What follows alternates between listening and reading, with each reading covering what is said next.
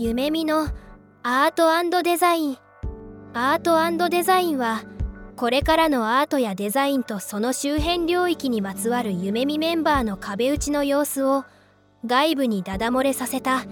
生々しい会話が聞けるポッドキャストチャンネルとなっております。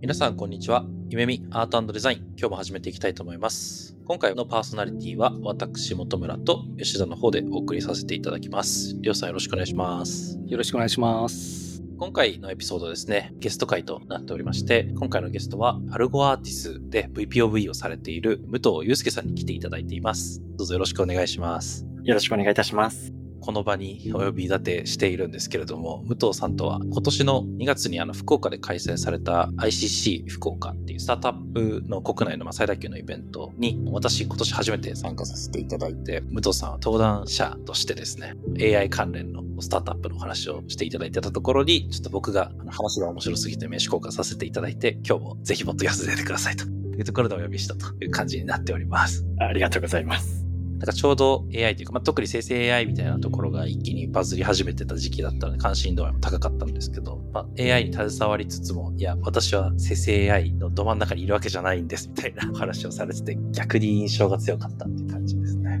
そんな感じでちょっと今日は武藤さんにいろんな エーアイ、スタートアップ、プロダクト開発、えー、ブイピーオーイー、そんないろいろな話を聞いていただければと思うんですけれども、聞いている皆さんに簡単で構わないので、武藤さんのちょっと自己紹介をしていただければなと思います。はい、改めまして、えっと、武藤祐介と申します。株式会社エーエルジーオーアーティスという会社で取締役 ブイピーオーイー をしております。私個人としてはもともとエーエルジーオーアーティスの前身となる ディーエヌエー の中でソフトウェアエンジニアをしてまして、でその中で新規事業を検討する中で エーエルジーオーアーティスにスピンオフするっていうタイミングで一緒に辞めて出てきて、そこからあの取締役をしているという形になってます。今回はデザインに関するあのポッドキャストっていうところの中では、実はあのデザイナーでは全くなくってソフトウェアエンジニアなんですけども、まあ、一応あのエーエルジーオーアーティスの中ではプロダクトチームのリードをしておりまして、で、まあ、プロダクトチームの役割っていうのは実際にお客様が触るような、まあ、ユーアイユーエックス とか Web デザインみたいなところとかも含めてプロダクトを提供するってことをやっていて、そこでそのチームのリードをしているので、まあ、ソフトウェアエンジニアリングをメインでやりつつ、まあ、一応デザイン業務にも関わりがあるということで、あの今回参加させていただきました。どうぞよろしくお願いいたします。ありがとうございます。なかなか無茶ぶりですよね、今回。そうですね。ちょっと期待に沿った話ができるか緊張しているというところではあるんですが、よろしくお願いします。ちなみに ブイピーオーイー をされている中で、まあ、デザイン業務も関わられていらっしゃると思うんですけど、ちょっとエーエルジーオーアーティスさんの事業みたいなところですかね、もう少し説明していただければと思うんですが、いかがでしょうか。改めて紹介させていただきますと、弊社株式会社エーエルジーオーアーティスという名前で、最適化アルゴリズムを用いて、実際の製造業とか、まあ大きなこう工場を持っているような、サプライチェーンを大きなものを持っているような会社に対して、あの最適化ソリューションを提供するという事業を行っています。会社の名前の由来は実はあのアルゴリズムアーティザンというところから取っていて、まあ、本当にこうアルゴリズムの職人であるというところをコアの価値として価値提供をさせていただいてまして、で特にあのターゲットとするところが、普段こう アイティー 業界とかでいうとちょっと縁が遠い、ほんなんか大きな工場を持っているようなところがターゲットになりますので、結構 ディーエヌエー の中でも異端な事業としてもともとあって、で、まあ、その事業を加速させる目的でもにねんまえにシリーズ A でスピンオフをして会社を作ったという形になっています。ありがとうございます。 ディーエヌエー 時代の時からすでにその今の最適化領域っていうところに着目した事業だったんですか？そうですね。 ディーエヌエー の時に実はもともとは結構あのテックドリブンというか技術ドリブンなところがあって、 ディーエヌエー の中で エーアイ に強いエンジニアを集めている時期があります。それをこうなんとか事業につなげてくれっていうところでこう新規事業を検討している時期があって、でその時にまあ今のあのエーエルジーオーアーティスの代表をしている永田さんっていう方がもともとまあ製造業向けのコンサルティングの仕事とかをされてた経緯もあって、まああの製造業に向けてこう エーアイ を活用するのはどうかというところで多くの会社からこうお話を聞いて課題とかのヒアリングをした上で、まあ、今の事業につながったっていう経緯があります。 ディーエヌエー からスピンオフされたっていうところなんですけども、スピンオフするまでって今武藤さんの中でなんか大変だったこととかってありますか？今の事業にうまく乗っていくまでの間で何かこう苦労したこととかありますか？苦労で言うと結構多くあって、って、そもそもこの新規事業っていう形であの ディーエヌエー の中で取り組んでいた段階では、まあ、人数もかなり少ない中、最小限の人数で、まあ、事業がちゃんと価値提案できるかっていうところを検証していたので、本当にもう最小体制というか、エンジニア一人、デザイナー一人で、アルゴリズムエンジニア一人、ビジネス一人みたいな、そういう最小の体制から始まっていて、必死にこうものづくりをするというところからだったので、まあ、大学で研究してる時と同じような大変さを感じながら日々授業をしていたというところですね。もしこの番組をですね聞いてる中でもなんかそういった社内スタートアップで新規事業でスピンオフするみたいな結構夢があるような話だと思うんですよね。結構ワクワクする方って多いと思うんですけど、 ディーエヌエー から離れるっていうところに対しては特に抵抗っていうのはなかったんですか？大手からスタートアップに移る際に。そうですね、私個人で言うと、まあもともと起業していたりとかしたこともあって結構あのスタートアップには近いところにいたので、そんなにあの個人で言うと抵抗はなかったっていうところと、あと ディーエヌエー 自体が実は結構起業家の多いというか、どこのスタートアップを除いても一人は元 ディーエヌエー がいるみたいな世界だったりもするので、比較的こうスピンオフするとかっていうことに対しては抵抗なくやれてるところが大きいんじゃないかなとは思ってます。アイシーシー に参加してていろんなスタートアップの方の登壇聞いてたんですけど、だいたい略歴見ると ディーエヌエー 出身ですって書いてあって、そうですね、会う人会う人に、あ、この人もともと ディーエヌエー でこれやられた人ですみたいな紹介を受けたりとかをしてたっていうイメージでした。そういうブランドがね確立してますよね、やっぱ ディーエヌエー とか。少し話戻るんですけど、 アイシーシー で本村くんと話した時の武藤さんから見て本村くんの印象というか、どういう人だろうなと思いました？どういうこと？そうですね、 アイシーシー っていう場があんまりそもそも私が馴染みのないような環境ではあって、まあ、本当にいろんな会社のこう代表をされている方だったりとか、あるいはなんか ブイシー とか シーブイシー のこう投資をされているような方々とかがすごい多い集まりの印象があって、なので普段のこうお客様に接するときとか、あとはプロダクト開発するときとは結構違うスイッチを入れて会場にいて、で実際あの壇上でまあいちじかんはんぐらいお話しさせていただいて、で終わった後も名刺交換とかもいろんな方とさせていただいたんですけど、失礼なのか失礼じゃないのかわかんないですけど、普段一緒にものづくりしてるメンバーと話すかのような安心感を実は少し感じて、あー、なるほど、そういう印象がなんか結構その、まあ、本当にデザイン業務とか含めて多分しっかり見られてる方っていう方々よりも本当に経営をされてた方々が多かったイメージだったので、勝手にこう名刺交換の時に安心感を感じてました。ありがとうございます。逆に嬉しいですけど、そっちの方。僕自身も初めて参加したこう大規模なイベントだったので、どんなモチベで行けばいいんだっけこれわからなかったんですけど、なんか登壇されてる内容聞いてて多分話合いそうだなみたいなのはちょっと率直に感じたので、逆にそう思っていただけてて嬉しいな、なんか光栄な限りです。逆になんかこう印象とかってありましたか？なんかさっき、まあ、ちょっと普段とは違うモード入ってるみたいなお話だったんですけど、登壇されてると結構ノリノリで喋ってらっしゃる印象だった気がしてて、めちゃくちゃこうそこに飲み込んで楽しんでらっしゃるんだろうなっていうのが一番僕的には印象的でしたね。いやなんかちょっと終わった後に実は会社の代表してる永田さんもあの見て出したんですけども、あまりにノリノリだったんで、武藤さんいつもの出てたねってみたいな感じで大丈夫だったかちょっと心配をしていたっていうところでした。なんかあの場でノリノリだったポイントみたいな、なんか理由みたいなのってあったりするんですか？まあ、エーアイ のスタートアップっていうところの回だったと思うんですけど。そうですね、いくつかあったんですけど、やっぱりこうアルゴアーティスの事業が少なくとも自分はかなり魅力的だと思ってて、で、まあ、特にこう今ターゲットとしてるのがまあサプライチェーンの計画策定業務の最適化っていうところなんですけど、普段価値を感じながら事業を取り組んでいる中で、ああいう登壇する場に向けて改めて発表の内容とか自分の頭の中でこう人に伝えられるように価値を整理してた時に、やっぱりこの我々が取り組んでいる事業って一社に対して数億円のインパクトを年間で出したりとか、まあサプライチェーン全体でいうと本当国内だけでもにちょうえんとか数兆円っていうようなインパクトが年間で出せるような結構こう深い価値に対してしっかり着実にこう王道で価値提案できてるんじゃないかみたいな自信が結構直前高まっていて、そういった気持ちがこう発表の中でなんか伝えたいなっていう思いで熱くなっていたっていうところがあるかなと思います。ありがとうございます。いやでも確かにおっしゃる通りで、こうすごいこう綺麗にはまっているというか、多分計画策定業務、しかもサプライチェーンのっていうところで、多分そのその提案を受け取る方たちは今までそんな提案をされると思ってない中で、多分アルゴアーティスのプロダクトみたいなところがあって、なんかそこがなんかなかったんだけど取り入れてみたら全然違ったみたいな、なんかそこのギャップとすごいフィットしたんだろうなっていうのがめちゃくちゃ伝わってきたなっていうのを僕もめちゃ印象に残ってますね。ありがとうございます。いやまさにそこでこうやっぱりあのアルゴアーティスがこだわり持っているのが、それこそ エーアイ が流行った時とかにアセスメントまでやってプレスリリースって実は現場入ってないみたいなこととかも結構あったかなと思ってるんですけど、やっぱアルゴアーティスはこう現場の方々にしっかり最適化が活用される状態っていうのにすごいこだわりを持ってものづくりをしていて、そういった中でやっぱ日々こうお客さんと関わる中で実際すごい使われている様っていうのを見て、なんかすごい価値はあるなって思ってたんですけど、それをこう世の中に発信する機会ってあんまりなかったなと思って、結構気合が入っちゃったなっていうところありました。ありがとうございます。まあ、他のスタートアップを卑下するわけではないんですけど、他の エーアイ 系のスタートアップと比較したときに、こう、アルゴ アーティスっていう会社が提供されている、まあ、プロダクトとかサービスが特徴的だなっていうふうに感じられる部分っていうのはどこにありますでしょうか？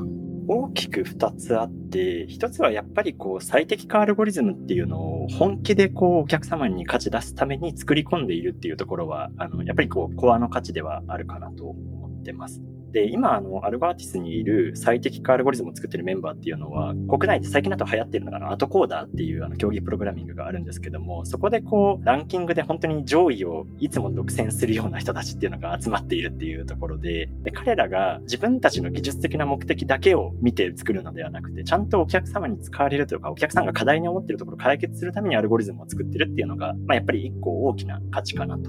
で、二つ目としては、今までの エーアイ 会社でありがちだったところは、技術の強さ。最適化アルゴリズムとか エーアイ の強さだけでお客様に提案したりとかしてしまう傾向があったかなと思っていて、まあ、これも一概には言えないところではあると思うんですけども、あったと思っていて、その中でこうアルゴアーティスっていうのはこう最適化アルゴリズムを作るだけじゃなくて、そこをちゃんとお客様が使いやすい形で、まあ、プロダクト自体もこだわって、やっぱりこういかにいい計画が例えば自動で出てきたとしても、最適化で出てきたとしても、業務で使いやすい形でそれがこううまく業務に溶け込む形でユーザー体験っていうのが設計されてなかったら使い物にならないっていうのがあると思う。っていて、やっぱりこう元々 ディーエヌエー にいる中でそういうその、まあ、人間中心設計じゃないですけども、ちょっと ユーアイユーエックス っていうのをちゃんとこうこだわってものづくりするっていうところと エーアイ のこう圧倒的な技術力っていうのをこううまく掛け合わせて、でそれもこう自分たちが作りたいものをただ届けるというよりは、ちゃんとお客様の課題に対して向き合ってものづくりをするって、すごい渋いものづくりをしてると思ってるんですけど、そこにこだわりを持つっていうのがアルゴアーティスの特徴というか強みになる部分かなと思っています。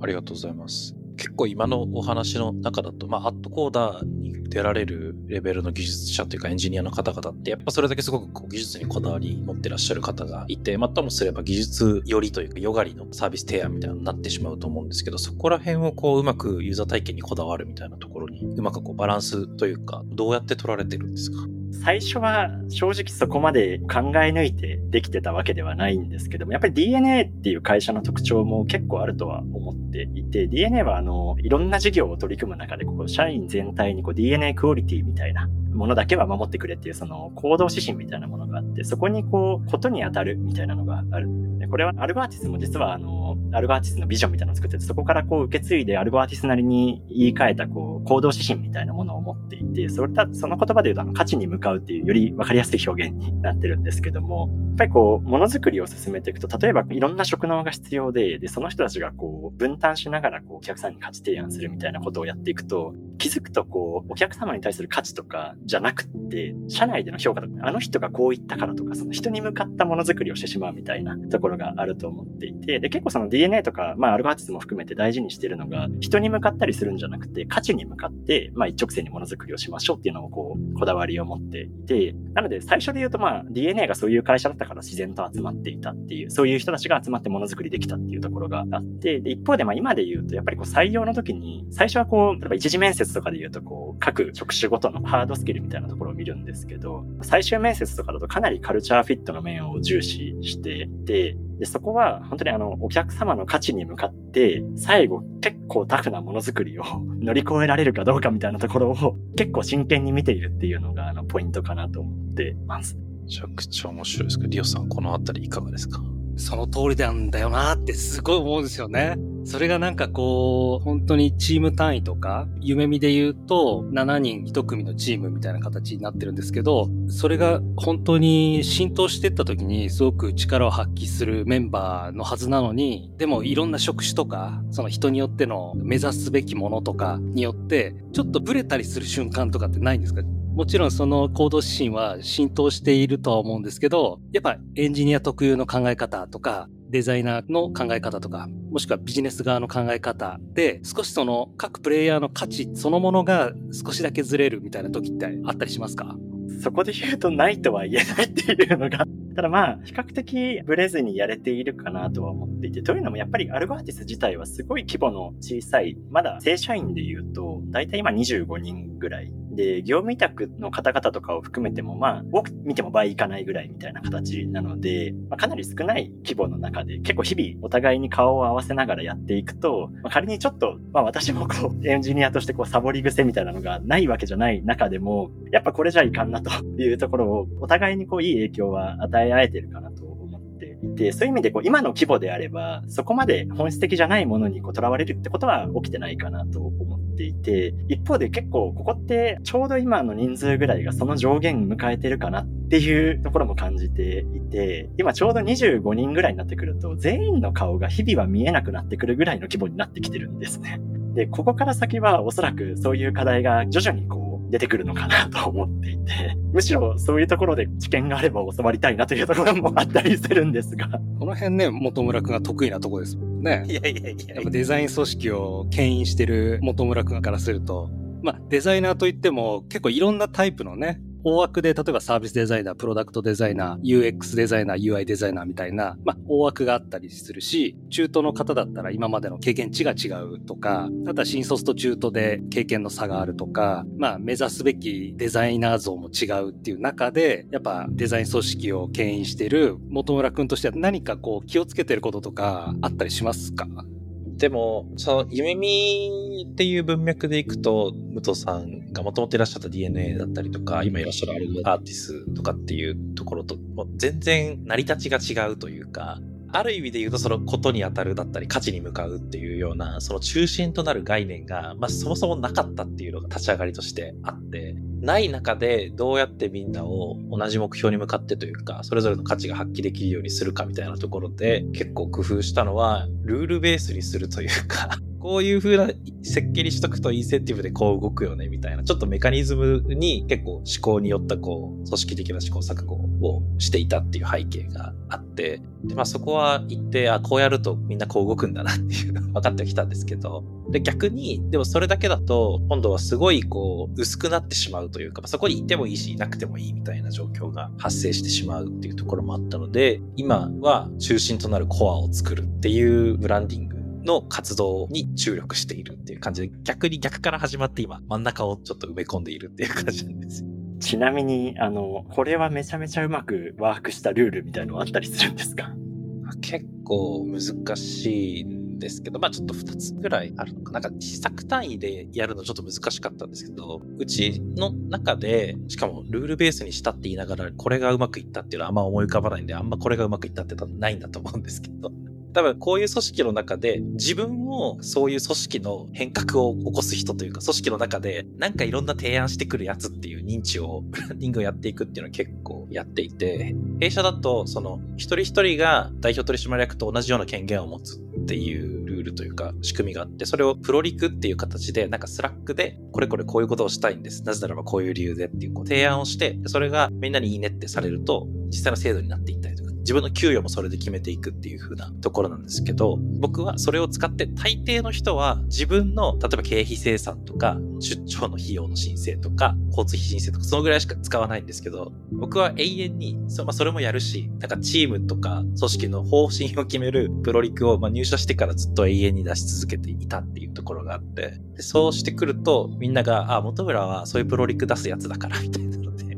だんだん乗ってきてくれるというか、なんで、まあ、こういうので悩んでるんだよねっていうのがあると、こうちょろっと相談してもらって、あ、じゃあそれプロリクにしときますみたいな感じで、結構それに、まあ、ある程度ついてきてくれるような感じになるっていうところですかね。確かにその近いところはあるかなと思っているところが、そのどれだけこう全メンバーが当事者意識を持って事業に取り組めるかっていうところは大事だなと思っていて、でまあアルゴアーティスでいうとプロダクトチームのなんか全社のビジョンとあのプロダクトチームのビジョンみたいなところも策定中みたいなところだったりもするんですけど、策定しているものがあって、そこでいうとやっぱりこうプロダクトチームの各メンバーが自分がこう最後の砦というか、お客さんに価値を伝える最後の番人というか守り手だという理解を持ってないと、どうしても結構構最後までお客さんが活用するとこまでこだわってものづくりできなかったりする面があって、なんで一社員だからとかこう上下関係、まあこういうのもなんか私が言うとまたなんか問題があったりするかもしれないんですけど、肩書きとかにとらわれずに全員がこう価値に向かって自分のボールをしっかり体制を持って取り組むっていうのはすごく大事だなと思っていて、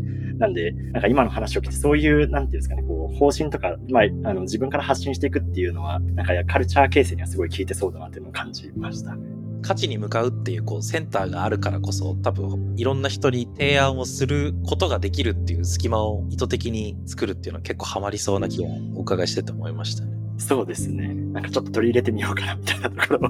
当事者意識ってすごい重要だなって思うのと同時に、その当事者意識っていうのが結構そのうちの例えば夢見の中のデザインのメンバーっていうのも、まあここ数年ですごく大きく拡大してきたっていうところがあって、もともとはすごく少人数でやってたデザインチームがあって、で今はごじゅうにんぐらいでしたっけ、デザイナー。ごじゅうにんぐらいですね。くらいのデザイナー組織になっているっていうところで、当事者意識のあり方っていうのも結構やっぱ少人数の時は一人一人がビジョンに向かって自分がお客さんにとって何をこう価値出せるのかっていうのを真剣に考えるっていう、まあ、そういったフェーズもあったんですけど、結構人数が多くなって、例えばごじゅうにんとかいると案外その当事者っていうのが、例えばゲームで言うとゲームを作る側も当事者ですし、そのゲームの中のプレイヤー、主人公なりその主人公にくっついていくパーティーの一人も結構当事者意識って実は持ってるっていうようなところがあって、そうすると結構役割っていうのがその次にすごく重要に働いてくる。で、本村くんが言ってた例で言うと、まあ、本村くんはやっぱゲームを作る側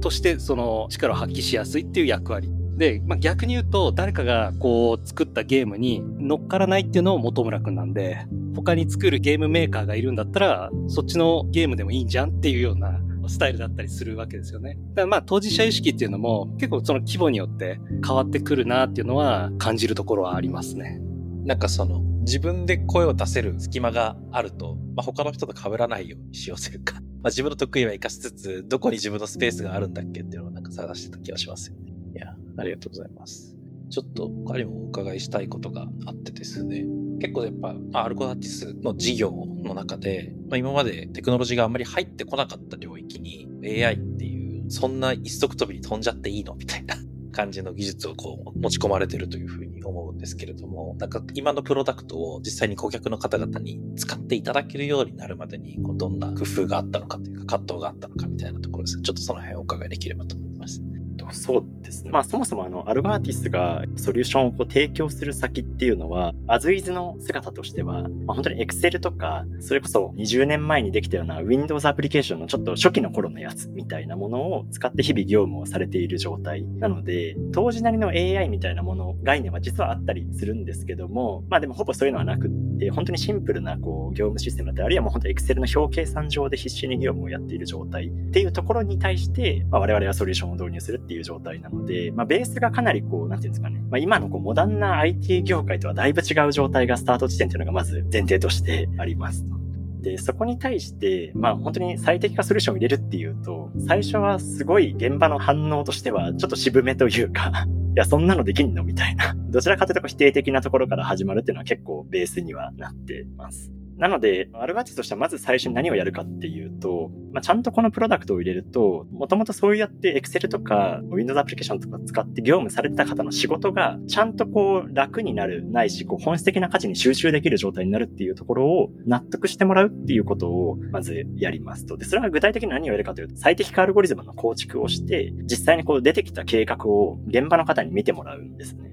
なんかまあイメージロケットを飛ばすみたいなのとかなり近いもので、最初はロケット一発飛ばしても空中で爆発しちゃったりとかうまく飛ばないみたいなことが起きる感じになっていて、まあ最適アルゴリズムで出した計画を現場の方に見せてもこれじゃ全然ダメだよと言われてしまうところから始めて、まあイメージアジャイル的なこう手法で、まあ繰り返しフィードバックをいただきながら最適化アルゴリズムをちゃんとこう現場の方が納得するものに磨き上げていくっていう、ロケットをこうひたすら飛ばし続けてうまくこう宇宙まで行けるみたいな状態まで繰り返しこうローンチし続けるってことを繰り返して、で、まあ、そこでこう現場の方がある一定のラインを超えた瞬間に、そこまでは結構懐疑的な状態から、これちょっともう業務に使っていいみたいなフェーズシフトが起きる瞬間があるんですね。まずそこまでを全力でやるっていうのが結構その現場に導入するポイントになってますと。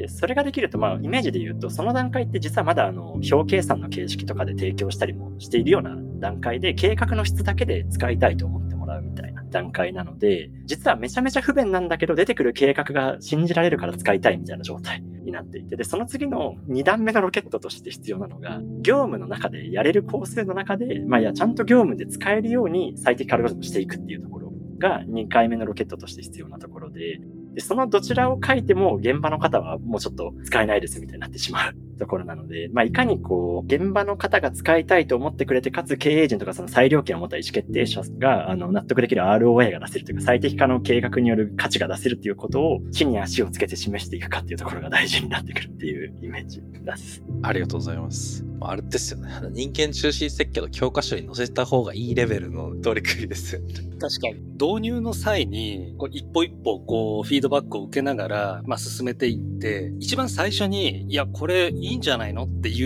う方って現場の方なのか、それともちょっと上の人たちなのか、それってどっちなんですか？えっと、まあ、これは結構フェーズによって変わっていくんですけど、まあ一番最初で言うと、本当に提案時点ではやっぱりこう現場の方よりもちょっと上の方だったりとか、あるいはこう ディーエックス 推進室みたいなところがすごいいいと言って興味を持ってくださって導入を決めて、最初なんで現場の方は全然こうあんまり今日いやそれ本当にやんのみたいな、まあやると言うならやるけどみたいな感じのところなんですけど、ただ途中からというか、まあ一番最終的に一番熱意を持って使いたいと思ってくださる方は現場の方であるっていう印象があって、なんで本当になんか前半と後半で結構誰がすごい熱量を持ってるかが変わってくるような印象は持ってます。なるほど。でも導入の時に最初にやっぱまあ ディーエックス 推進室とかがいや武藤さんいいですよこれっつってうちでも導入しましょうって言って、きっとその後にその現場にこう持ってって導入し始めるじゃないですか。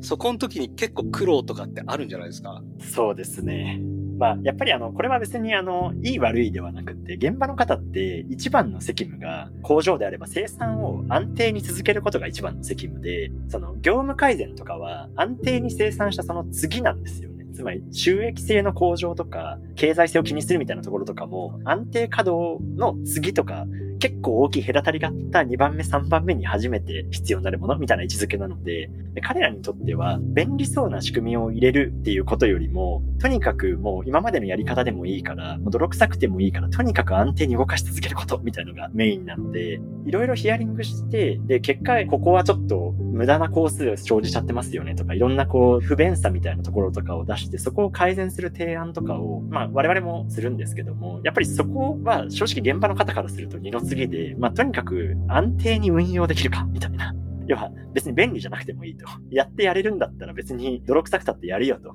でも僕らの責務は安定稼働だからみたいなところの世界なので、ここはなんか結構最初衝撃を受けた場所でしたね。なんでこんな大変な業務どうやってるんだろうって思うような、特に計画策定業務ってこうすごい組み合わせ問題を人力で解くみたいなことをしていて、イメージで言うと、まあ例えば配線業務、実際公開してる事例だと東北電力さんの事例で、海外の石炭を購入する先から複数の船でこう国内の工場に運んでくるっていうところの船繰りの計画を考えるんですけど、船がまあ十数隻あって、で行き先もそれぞれこう、まあ、ごこじゅっこあってみたいなところで、どこの国内の工場からどこの石炭買う場所に船を向かわせて、で次どこに向かわせてみたいな、船数十隻に対して全部決めていくみたいなことを日々されているみたいな業務なんですよね。それってこう想像しただけでこれ手でやるの厳しくないかみたいなレベルの業務を平然とって言ったら嘘ですけど、まああの日々もしっかりこう責任持ってやられてるんですよね。なんで行動原理というか、大元にあるこう守るべき価値というか、与えられてるミッションっていうのが全然違うんだなっていうのがしっかり理解しないと現場には勝ち届けられないなっていうのがあの思ったところでした。でも東北電力さんの事例を今お伺いして、すごくなんかこう思い浮かびますね。現場はこうで、でおそらく武藤さんがこう説得しながらやってんだなみたいなすごくわかるんですけど、でも何かこう最終的にその現場の方もそう喜んで導入するっていうところまでのプロセスの中に、今おっしゃっていたような各プレイヤーごとにミッションが違ったり責任っていうのが少し違うっていうところで、どういうふうにこう取りまとめてるというか、導入までお互いがウィンウィンになるんだよっていうふうにお伝えしている、何かコツとかってあるんですか？そうですね。とにかく重要なのは、ちゃんとこう経済効果が出るっていうところとかをアピールする。つまり本質的な価値っていうのはやっぱりこう投資に対してちゃんとどれだけ導入したメリットが出るかっていうところではあるので、そこがしっかりあるよっていうのは大前提にあるかなと思っていて、て、でその上で取り組みとして重視しているのは、やっぱりこう導入プロジェクトとかをやっていくと、お客さんにとっては実はあの導入中って導入専用の体制を組んでることっていうのが少ないんですね。要はもともとやっている一人分の業務をやりながら同時に導入プロジェクトもやるみたいな形で入ってることが多くって、でそうすると何が起きるかっていうと、普段の仕事で結構手一杯な中で導入プロジェクトをサブでやるみたいになってしまうので、しっかり腰を入れてでデータの細かいところを見る余力がないまま進んでしまったりすることがあるんですね。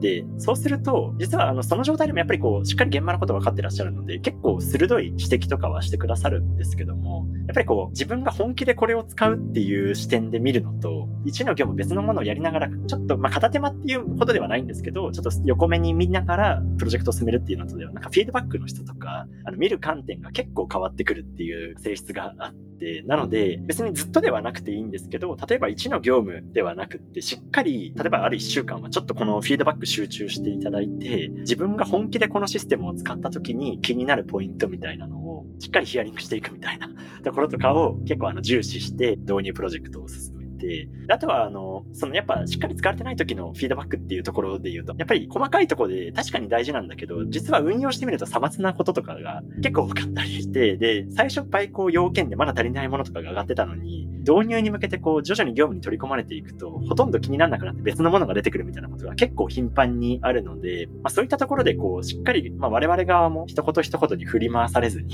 しっかりこう何が課題でみたいなところに集中しながら、まあ、お互いにこうこれは必要ですよね、これは必要ないですねみたいな議論をこうちゃんとフラットにできる関係性づくりみたいなのは大事かなと思ってます。素晴らしいですね。こう自分たちが持ってる提供するプロダクトの価値みたいなところに自信があり、かつそこにを導入するところにこう真剣に向き合ってるからこそできるコミュニケーションというか、ちょっと教科書に載せたいですね。いや本当そうですよね。ありがとうございます。ちょっといちわめだいぶ話してしまったのでこの辺で、そしてにわめもですね、もう少し詳しく エーアイ とアートとデザインみたいなとこ絡めながらお話できればと思います。はい、いっかいめこんな感じで終わりたいと思います。次回もお楽しみに。